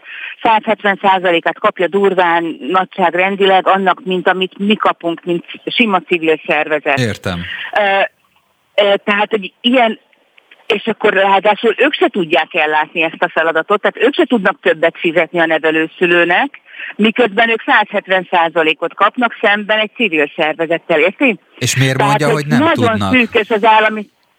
Azért, mert tudjuk tapasztalatból, hogy az az 1 millió 200-300 ezer forint per gyerek, a fizetésekre, a szolgáltatásokra, amit elvileg kínálunk, és az ellátmányra nagyon-nagyon szűkösen elegendő. Tehát pont a minimumot tudjuk kifizetni, a pluszokat csak adományból, csak kiegészítő pénzekből tudnánk, illetve hát mindenféleképpen, amit mi még pluszban megszerzünk, olyan pénzekből tudnánk juttatni, de egy gyerek mindenfajta számítás szerint többe kerül, mint amennyi az állami normatíva, tehát legalább duplájában. Értem. Valójában. Uh-huh.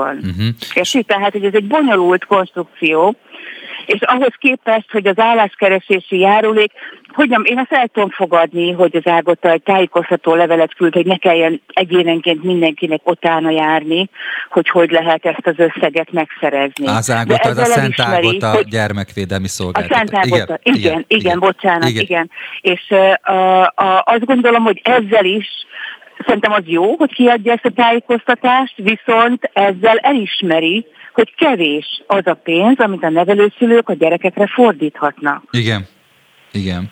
És mivel uh, például a Szent Ágotának is, meg mondjuk a Szeged-Csanár egyházmegye kerületnek is van olyan szereplője, aki hát valamelyest kötődik az aktuális hatalomhoz, ez egy fura szerep lehet, mert ö, nyilván ők nem bírálhatják a fennálló rendszert, miközben elismerik a gyengességeit, csak arról nyilvánosan nem beszélhetnek, és akkor ilyen és ehhez hasonló kötelezettségekkel próbálják ezt a helyzetet kezelni, ha jól értem. Igen, biztos, hogy, tehát hogy mondjam, tehát mi mindannyian, akik a gyerekvédelemben dolgozunk, állami támogatást is kapunk. Uh-huh. Az SOS esetében ez a mi költségeinknek a most attól függően, hogy hogy számoljuk, de 30-40 százalék a többit nekünk magunknak kell előteremteni. Ez egy nagyon kockázatos vállalkozás a mi részünkről, de hogy pont azért, mert, mert függünk ettől a pénz, tehát hogy nem, tehát valóban igénybe veszünk állami támogatást, nem is célunk, nekünk sem, mint SOS-nek, hogy hogy nem, hogy politikailag támadjunk, vagy Bilágos. kritizáljunk. A célunk az, hogy a gyerekek ér érdekében felszólaljunk, és ez azt jelenti, hogy a nevelőszülők érdekében is fel kell szólalnunk, mert amikor irreálisan alacsonyá válik az a költségtérítés, az a, ami az állami idézőjelbe véve gyerekek nevelését jelenti, akkor a, az állam magáról ad ki bizonyítványt. Szilvási Lénának az SOS Gyermekfalvak szakmai vezetőjének. Köszönöm szépen a beszélgetést. Köszönöm, viszont hallásra. Viszont hallásra. Friss hírek, információk, beszélgetések. A Spirit FM reggeli műsora. Indítsa velünk a napot, hogy képben legyen. A mikrofonnál Somos András. Kivérezteti a kormány az önkormányzatokat, mondta hétfőn a parlamentben Szabó Sándor, az MSP országgyűlési képviselője. Hiányolja a közlekedési költségvetési támogatást, továbbá megjegyezte, hogy 2012-ben elvették a gépjárműadó 60%-át, majd a koronavírus miatt elvonták a fennmaradó 40%-ot is. Ez 35 milliárd forint kiesést jelent a településeknek. Továbbá bevezették a szolidaritási hozzájárulást. Szabó Sándorral beszélgetünk az önkormányzatok helyzetéről. Jó reggelt kíván képviselő úr!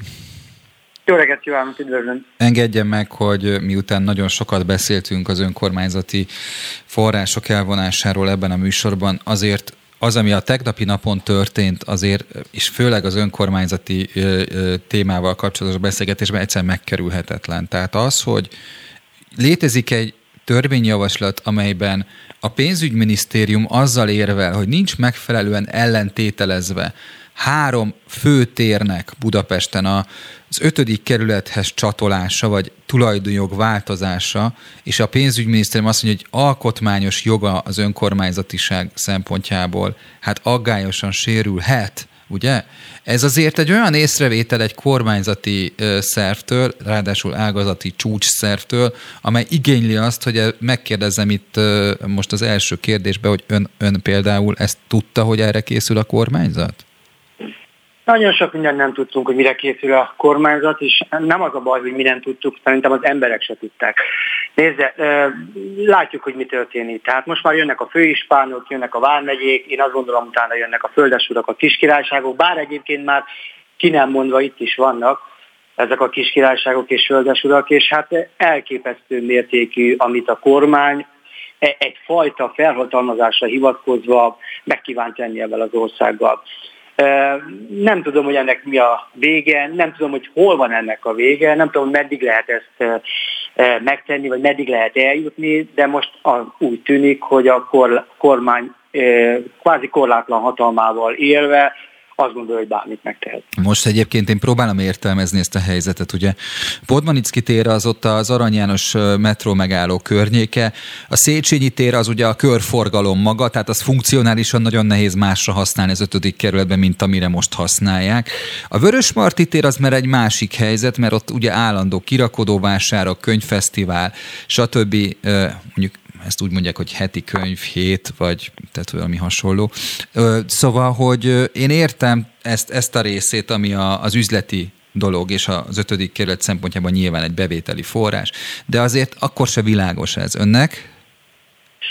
Nekem se világos, bár én ugye nem vagyok Pestén vidéki képviselő vagyok, Szegednek vagyok a képviselője, és nyilván olyan mértékben nem tájékozódtam ebben a kérdésben. De nekem még egyszer mondom, az a problémám ezzel, hogyha valamire a kormány kiveti vagy ráveti a szemét, akkor azt gondolja, hogy azt elveheti. És megteheti ezt az önkormányzatokkal, nem csak Budapesten, hanem vidéken bárhol. Képviselő, csak egy adalék, bocsánat, Igen. ugye? Fölmerült korábban, amikor a főpolgármester Tarlós Istvánnak hívták, az Erzsébet tér elvétele. Na most, hát Áder János nem írta alá azt a jogszabályt, amivel államosították volna az Erzsébet teret, visszaküldte az országgyűlésnek, de mondjuk az országgyűlés változatlan formában, mondjuk egy tíznapi késedelmet szenvedett ez a dolog, de Tarlos főpolgármester azt mondta erről az esetről, rendkívül bizonytalan helyzetet teremt, hogyha valahol megnyomnak egy gombot, és hirtelen nagyértékű köztulajdonú vagyonelemek gazdát cserélnek. Tehát, a, tehát a korábbi főpolgármester, aki ugye a Fidesz delegáltja volt, vagy hát ilyen színekben indult, hát ő sem nézte ezt úgy, hogy oké, okay, legyen így. Ez mindenre megint igaz, tehát hogyha ha ők csinálnak bármit, legyen szó közvagyonról, legyen szó bármilyen döntésről, ami nem csak az önkormányzatokat érinti, az teljesen természetes és normális, hogy az abban a mederben meg lehet tenni. Hogyha egyébként korábban valami a baloldali kormányok idején alatt született döntés viszont nem volt megfelelő, azt kellőképpen tudták sérelmezni. Ez a tipikusan a hogy is most szokták mondani jó közmondással, más szemében a, a, a szákát, a magukében a gerendát sem látják meg. De megint csak visszatérve erre a dologra, hát azért ne felejtsük el, itt voltak a kiemelt gazdasági élvezetek kialakítása annak idején, ami ugye szintén kormányokat. Ugye ott Göt nincs messze, ugye Igen. Budapest. Láttuk, hogy egész egyszerűen teljesen önkényes módon kijelöltek területeket, és meghatározták, hogy az innentől kezdve az állami, a beszedő az ott lévő területen befolyó adóbevétel az nem az önkormányzatot illenti meg, hanem az államot, és erre ugye kijelölték a megyéket, hogy a megye szedje be. Úgy van. Szóval ilyen döntések sajnos már időszakban is, Látjuk, hogy most is ez folyik, és erre mondtam én azt a műsor elején, vagy a beszélgetésünk elején, nem tudni, hogy egyébként meddig tudnak ebben a dologba eljutni, de sajnos azt látom, hogy korlátlan a fantáziájuk és az elképzelésük. Maradt két percünk, hadd kérdezzek rá a felszólalásának bizonyos elemeire, ugye a közösségi közlekedés érdekében szólt. Ugye korábban is volt egyébként egy ilyen államosítási eset, amikor a BKV-nek az adósságállományát átvállalta a kormány, ugye? Tehát ez egy negatív példa már olyan szempontból, hogy egy, egy, egy passzívumot vállalt el, és nem egy vagyonelemet csoportosított át. De a közösségi közlekedés problémája az most is zavaró, mert az önkormányzat... A közösségi közlekedés problémája az mindig zavaró volt, ugye, hogyha megnézzük, hogy mennyit fizet, a, vagy mennyit támogatást biztosított az ország a közlekedés támogatására, mennyit az önkormányzat és mennyit fizet a lakosság, akkor ez nagyon-nagyon változó. A kormány eddig is körülbelül 20-30%-át biztosította a közösségi közlekedés finanszírozására, és ez igaz Budapesten, ahol egyébként most ez, a, ez az összeg, amiről beszélek, ez 12 milliárd forint volt, legalább ehhez még nem nyúltak hozzá, bár egyébként folyamatosan könyörögni kell a budapesti fővárosnak, vagy a fővárosnak, hogy egyébként ezt a pénzt megkapja. Amiről én beszéltem, az az a két milliárd forint, hasonló mértékben nyilván Budapesthez igazodóan a 12 milliárdhoz, amit egyébként már 2019-ben adtak utoljára, 2020-ban még a költségvetésben volt, de utána nem adták oda a településeknek ami egyébként közel egy millió embert érint, hiszen az összes megyei jogúvárost, ahol közösségi közlekedést szerveznek, és ezen túl további 50 települést, eh, ahol összességében elmondható, hogy vidéken 1000 millió embert érint, és ez az a két milliárd forint, amit egyébként már 2020-ban bármit betettek a költségvetésbe, de már nem fizettek ki, és azóta már be se tesznek a költségvetésbe, ami pedig azért nonsens, mert ez költségvetési tételként elhanyagolható, ugyanakkor nagyon-nagyon sok embert érint, hiszen hát közlekedés azért tudjuk, hogy kik veszik igénybe,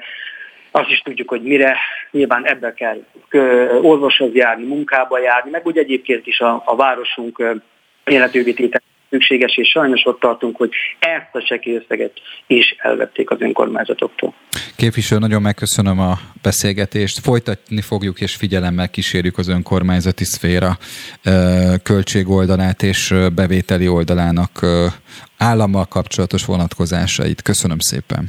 Én köszönöm a lehetőséget, minden jót viszont. Viszont. Spirit FM 92.9 A nagyváros hangja Mondhatjuk azt, hogy a nagyváros, de a nagy stadionok hangja következik. Ágasi Attilát köszöntöm a Telextől. Szép jó reggelt, én is üdvözlök mindenkit. Jó reggelt kívánok. Nem tudom, hogy amikor elolvastad Mezei Györgynek az írását, akkor mire gondoltál elsősorban, de nagyon érdekes volt, hogy megszólalt a, a, a mester. Igen. Az érdekes lehet, hogy jól szól rá. Én olyan nagyon bővebben nem ragadnám ezt. Nem értékelném túl. Értem, nem a jelentősége nagy, hogy ő megszólalt, hanem ugye egy hasonló teljesítményről kell, hogy elmondja a véleményét, mint amikor egyébként barátságos meccsen 3 0 megvertük a brazilokat 1986-ban. Ugye Hát egy kicsivel több azért a Nemzetek Ligája, mint egy egyszerű szimpla barátságos meccs. Értem, bár sokan ezt vitatják, azt tudod? Igen, meg is értem őket. Na. De azért a, ennek a sorozatnak mégiscsak van győztese. Mégis csak van egy Final Four-ja. Ezt a sorozatot épp azért hívták életre, hogy az unalmas hétköznapi barátságos meccseket felváltsa. És hát emellett, és nem utolsó sorban, ez egy olyan sorozat, amiről a magyar válogatott például kapott egy lehetőséget arra, hogy kijusson a 2021-re halasztott Európa-bajnokságra. Kvázi ez váltotta fel a pótselejtezőknek a rendszerét. Uh-huh, uh-huh, uh-huh. Tehát tétje azért lényegesen több van, mint egy egyszerű barátságos meccsnek. Hát, hát mondjuk, a, a, bocsánat. Igazából futballügyekben nem e, szokás e, idézni a miniszterelnököt, de ebben az esetben azt hiszem, hogy azt kellene követni, amit ő mond, csak valahogy senki nem akar szerény lenni. Igen, mert Holott... Orbán Viktor azt mondta a meccs után, a 4-0 után, hogy épp itt az ideje, hogy szerények legyünk. Hát most kell szerénynek Igen. lenni, ez egy híres mondás, meg hogy mire vagy a legsikereik közül a legszerényebb, tehát ismerjük ezeket a szófordulatokat. Én azt gondolom, hogy most kellene annak lenni, ezt egyébként tapasztalom is a Labdarúgó Szövetség részéről, hát a politika részéről viszont nem igazán tapasztalom. Hirtelen mindenki magyar drukker lett, valami, valahogy a, az albánok elleni vereségnél nem lehetett látni azt, hogy együtt sírunk, együtt nevetünk.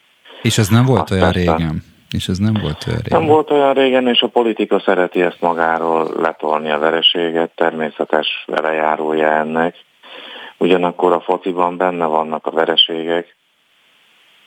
Mi szeretünk álmodozni arról, hogyha júniusban jól játszik a csapatunk, ahogy tette 2016-ban, 21-ben és 22-ben is, azért a józanabbak már 16-ban arról beszéltek, hogy nem a belgák elleni meccs lesz nehéz az Európa-bajnokságon, hanem majd szeptemberben Ferveren a selejtező. Uh-huh, uh-huh. És ez így is lett. Én azt hiányolom egyébként ezekből a cikkekből, meg a mezei doktoréból is, hogy itt azért kvázi tét nélkül játszhatott a magyar csapat. Mi vért, szem, vért izzadtunk volna, szenvedtünk volna a B divízióban, ebben egészen biztos vagyok, mert ott már van egy kis nyomás a csapaton. Uh-huh. Itt nincsen. Elmegyünk Angliába, kikapunk, mi lesz akkor? Nyert a jobb. Uh-huh. Minden ajándék, még egy jó csel, egy kapura lövés is ajándék. Muszáj, muszáj, hogy ezt a, ezt a győzelmet ö, úgy értékeljük, mint ahogy értékeltük évtizedekig az évszázad mérkőzését, mert szerintem, hogyha egy, egy a fociban nyugaton járatos ö, szakembernek azt mondjuk, hogy Magyarországon évtizedekig az évszázad meccsének egy barátságos mérkőzést neveztek. Persze, amit még ma is megünneplünk. Uh, így van, és hogy a Magyar Labdarúgás napja címmel, ugye?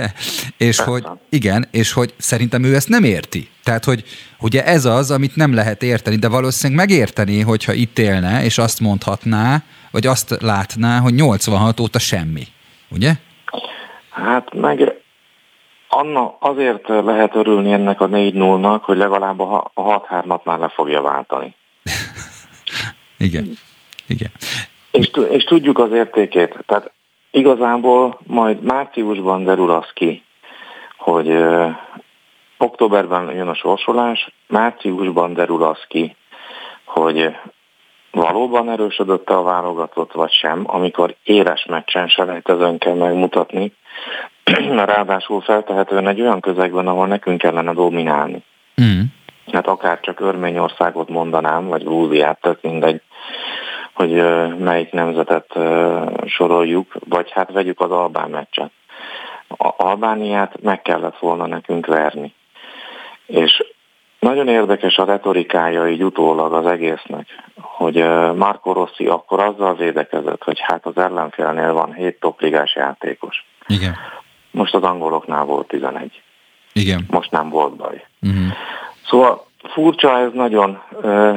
Én akkor lennék a legboldogabb, hogyha június után végre szeptemberben is, vagy jövő márciusban is ugyanazt a teljesítményt, alázatot és lelkesedést lehetne látni, meg önbizalmat lehetne látni, amit most, és akkor pedig szerintem az egész magyar foci közeg sokkal boldogabb lenne, hogyha az 21-ben is ilyen eredmények jönnének, vagy a 19 éves válogatottból, vagy a 17 évesek válogatottjából. Uh-huh.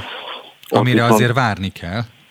Hát várni kell, viszont ez lenne az indikátora annak, hogyha van a 21 évesek között egy jó korosztályunk, a 19 évesek között is sikereket érünk el, hogy itt valami tényleg megmozdult, hogy itt van valami perspektíva, és megérte a futballba belerakott sok-sok milliárd forint, és végre a magyar futballedzők megköszönik az adófizetőknek, hogy így gondoskodtak róluk az elmúlt években, évtizedekben. Ezt ők nem is tudják felmérni amúgy, hogy ez mit jelent. Nem is értik. Nem, nem, nem, nem. Nekem De is. igazából emiatt nem is lehet hibáztatni őket, mert azt sem értik, hogy mit nem tudnak. Mm. Hát, ha nem tudja felkészíteni a világszintre a játékosát egy edző, akkor onnantól kezdve a, a rendszer egészét honnan értené meg. E, ettől függetlenül ezt meg kell ünnepelni, ezt a sikert, de módjával. Ugyanakkor, tehát én más sem hallok az elmúlt hát hány évben, húsz évben, mint hogy ki kell elemezni a meccseinket. Hát ezt például nagyon jó lenne kielemezni. Uh-huh és úgy, tehát, de valósan kielemezni, nem így, hogy a Szarai Ádám szerepe, meg a, amiket leírtam ezzel, azokkal sok mindent egyet lehet érteni, de ez egy olyan játékrendszer, amit alkalmaz a Rossi, ami a mezei időszakában még nem is volt. Igen. Igen. Egy olyanba, ez a 3-4-3-as felállás, ez egy nagyon veszélyes dologám. De nem kerültünk bajba, és nem kerültünk pánikba egyszer sem. Az, hogy a válogatott túl reprezentálja, vagy a magyar futball valós erejénél a válogatott jobb, az feltehetően az csak az edzőnek köszönhető. Hogyha ha egy érettségiző osztálynál azt látjuk, hogy hú, matekból 95% ötös, akkor nem a tesi tanára jó. És én azt veszem észre, hogy a, a rosszit kellene bátorítani arra, ez, ez egy kicsit hiányolom is mondjuk, hogy ő sokkal nagyobb befolyással legyen az egész magyar futballra és futballkultúrára, mert ő mindig kiemeli, hogy ez az ország megadta neki az esélyt egy olyan embernek, aki Olaszországban a harmadosztályban edzősködött. Ez, ez a szép ebben a történetben amúgy.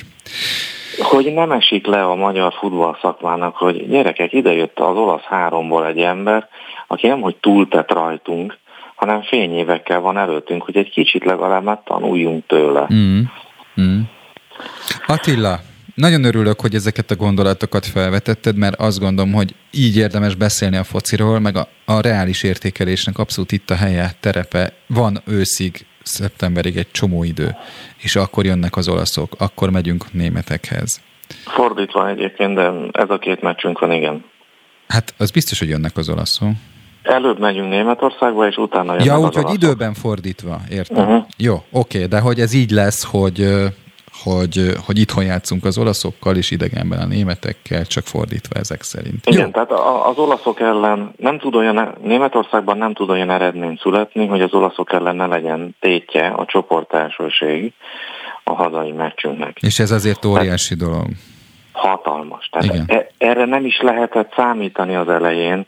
Hát, ö, szentségtörésnek számított volna, hogyha megkérdezed a játékosoktól, hogy mit gondolsz, lesz öt pontunk?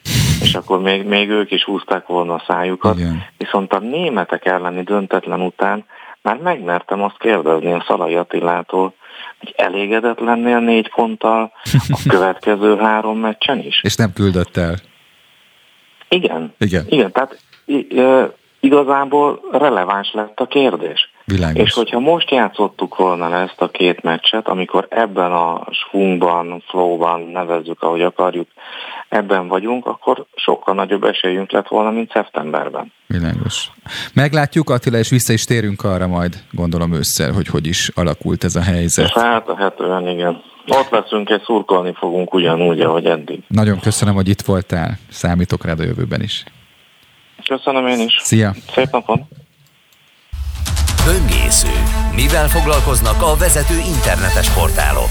Hogyan találnak egyes híreket? Mire kattintanak a legtöbben? Böngésző.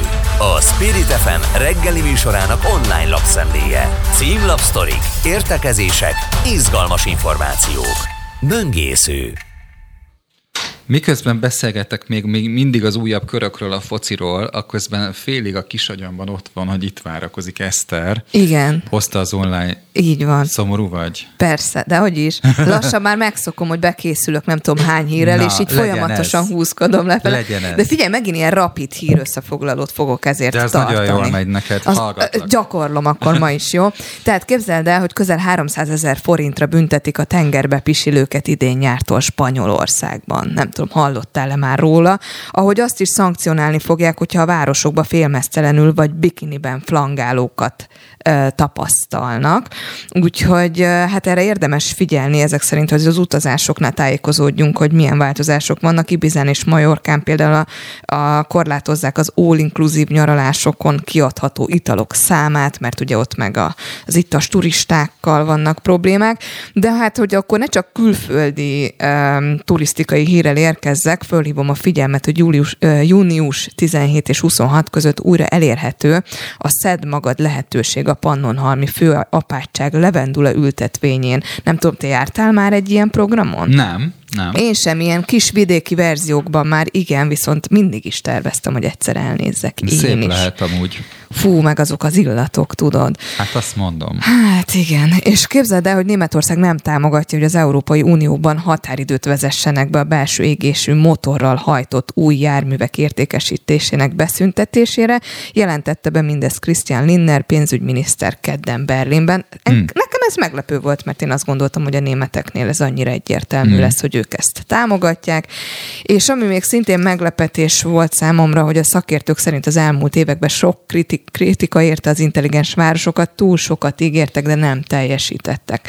Te egy ilyen intelligens városba szívesen laknál? Mert bennem is felmerült, hogy annyi ilyen science fiction-t láttunk, olvastunk, néztünk, de vajon tényleg örülnénk-e, ha egy ilyen városba beköltöznénk? Hát ilyen szempontból a, a nyugat-európai nagyvárosokban mindig az volt az érzésem, hogy erre külön is figyelnek Uh-huh. Igen, pénz is van rá, de hogy külön is figyelnek még, ami, ami nem kerül pénzbe, hogy azt is behozzák a rendszerbe, úgyhogy ez Érdekes. Abszolút, igen, igen. És hát persze szívesebben él az ember egy olyan városban, ahol minden, ezt, minden, mindent áthat ez a szemlélet, hogy hogy lehet praktikusabban, fenntartható fejlődés szempontjából uh-huh. előre mutató javaslatokkal és intézkedésekkel élni együtt, igen. És hát egy, egy jó hírt is közöljek, képzeld el, annyiszor szoktunk beszélni arról, hogy a bérek ö, valaki szerint kevés, nem kevés, most nem is ez a lényeg, de Viszont az index.hu-n, képzeld, mit olvastam, Na. akár 450 ezer forintot is kaphatnak azok, akik kukásnak állnak egy közép-magyarországi cégnél.